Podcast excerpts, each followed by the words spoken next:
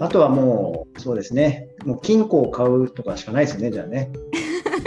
金金庫に自分のアイスを買って、それを暗証番号設定して、冷凍庫に入れるっていうやり方を僕はお勧めしますね、そしたら。はい、あの金庫の鍵のついたじゃあ冷凍庫が欲しいですね。そうですね。はい。パスワード、暗証番号やらないともう開けられないっていう。ね、はい、ね、暗証番号見ますよきっと。盗み見しますよ。まあということじゃないんですけど、でも、うん、確かにね、本当ですね。そんなものをそのうち ね開発してくれるかもしれないですね。はだからそうですね。まあ満足。まあ、お菓子自体は全然食べてはいいと思うんですけどお菓子のその選び方とか、うんうん、あとはそういう環境がすごく大事だと思うので、うん、そうですね、うん、安いお菓子買わないとか、まあ、お菓子コーナーに立ち寄らないとか、うんうん、まあ、でもねやっぱりお子様いらっしゃるご家庭だとなかなか難しいと思うので、うん、ここはだから、えー、そうですね。できるだけまあ、大量に買わないこととかそういうことだと思うんですよね。あとはもう日を食べる日を決めるとか量を決めるとかっていうところですよね。うん、はい。先ほどね竹本さんもおっしゃってたんですけど、なん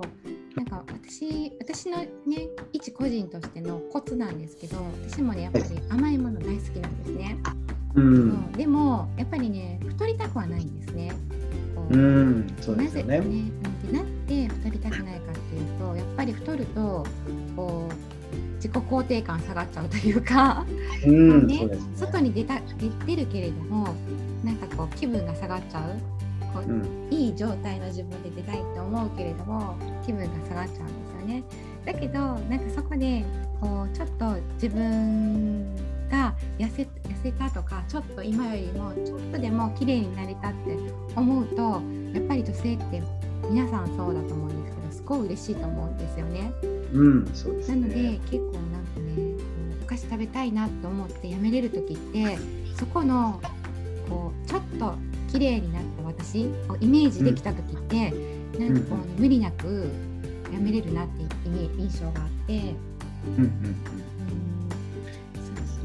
シンデレラですよね、滝本さんそうですね。はい。やっぱりどうしてもこうねやっぱダイエットを来る来始める方って自己肯定感やっぱりすごく低い方がやっぱり多くて、でやっぱりどうせ自分なんかっていう気持ちの方がやっぱり多いので、ここやっぱりダイエットをすることがゴールではないんですけど、まあ、そこを通って経てやっぱり本来の自分を取り戻してほしいっていうのはすごくやっぱり強いですよね。僕の中でもそこはすごくあって本当にもうダイエットという本当呪縛から早くもう解放してほ、されたいと、はい、っていうところで、でやっぱりそのどうしても最初って自己肯定感が低いと、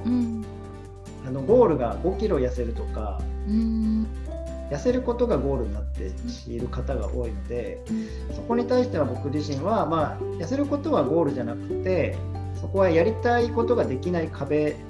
だと思ってるので。ぱりこう今京子さんがそうですね、おっしゃったように、えーと、痩せた後の自分を想像するとか痩せた後に自分が何をしているかとか、まあ、そういったことのゴール設定をまず決めてもらうようにはしてもらってるんですよね。はい、はい。まあ、実際にその、うん。あった事例で言えば、はい、そのお客様が、まあ、前に帰ってくださったお客様が、えっ、とまあ、太ってしまって、自信がなかったんですけど、うん、まあ、そこをゴール設定をや、まあ、痩せるととにかく痩せたいっていうことだったので、まあ、痩せるじゃなく違うことをっていうことで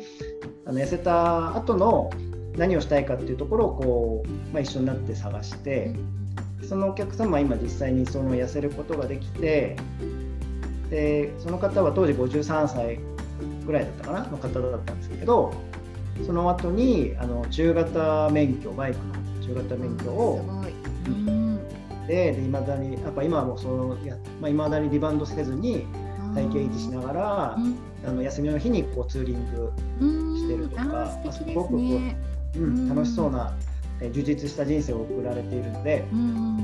まあ、ダイエットをそうですね。したいっていう方はそういうなんか自分の痩せた後に何をしているかとか、そういったことをこう考えてほしいなっていうのがね、あの僕自身はすごくありますのでそれがモチベーションにもつながると思うので。ダイエットして痩せた結果気持ちが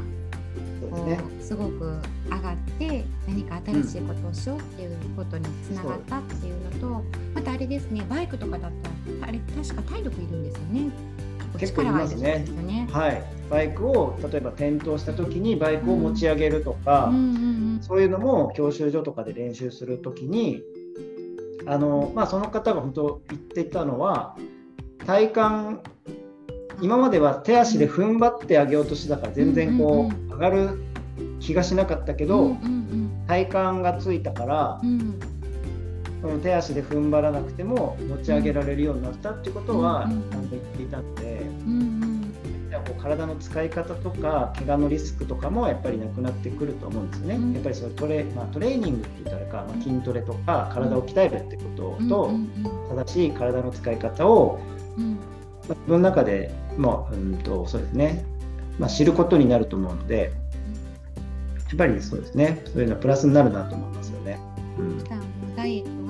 ダイエットが成功することによって、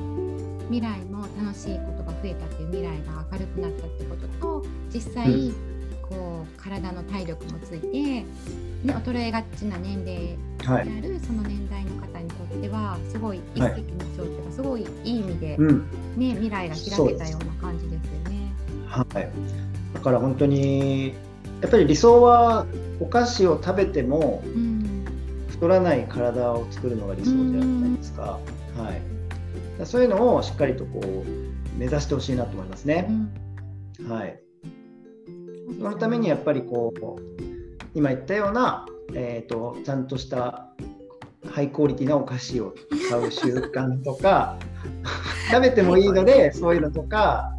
えー、あとは運動習慣と、うん、普段太ってしまうとか肩こりとか腰痛とか姿勢が悪い猫背とかっていうのもやっぱ普段の自分の無意識の姿勢無意識の時間帯か無意識の時間帯の不良姿勢が原因なので、やっぱり自分の体と向き合うことがすごく大事で。向き合うことによって自分の無意識にしてた悪い癖をいい癖にどんどんと修正をしていければ太らない体にはなると思うんですね。太らないとかあとはあの肩こりとか腰痛になりにくい体を作れると思うんで、そういう意味ではやっぱり自分の体と向き合うことをしっかりと作ってほしいなと思いますね。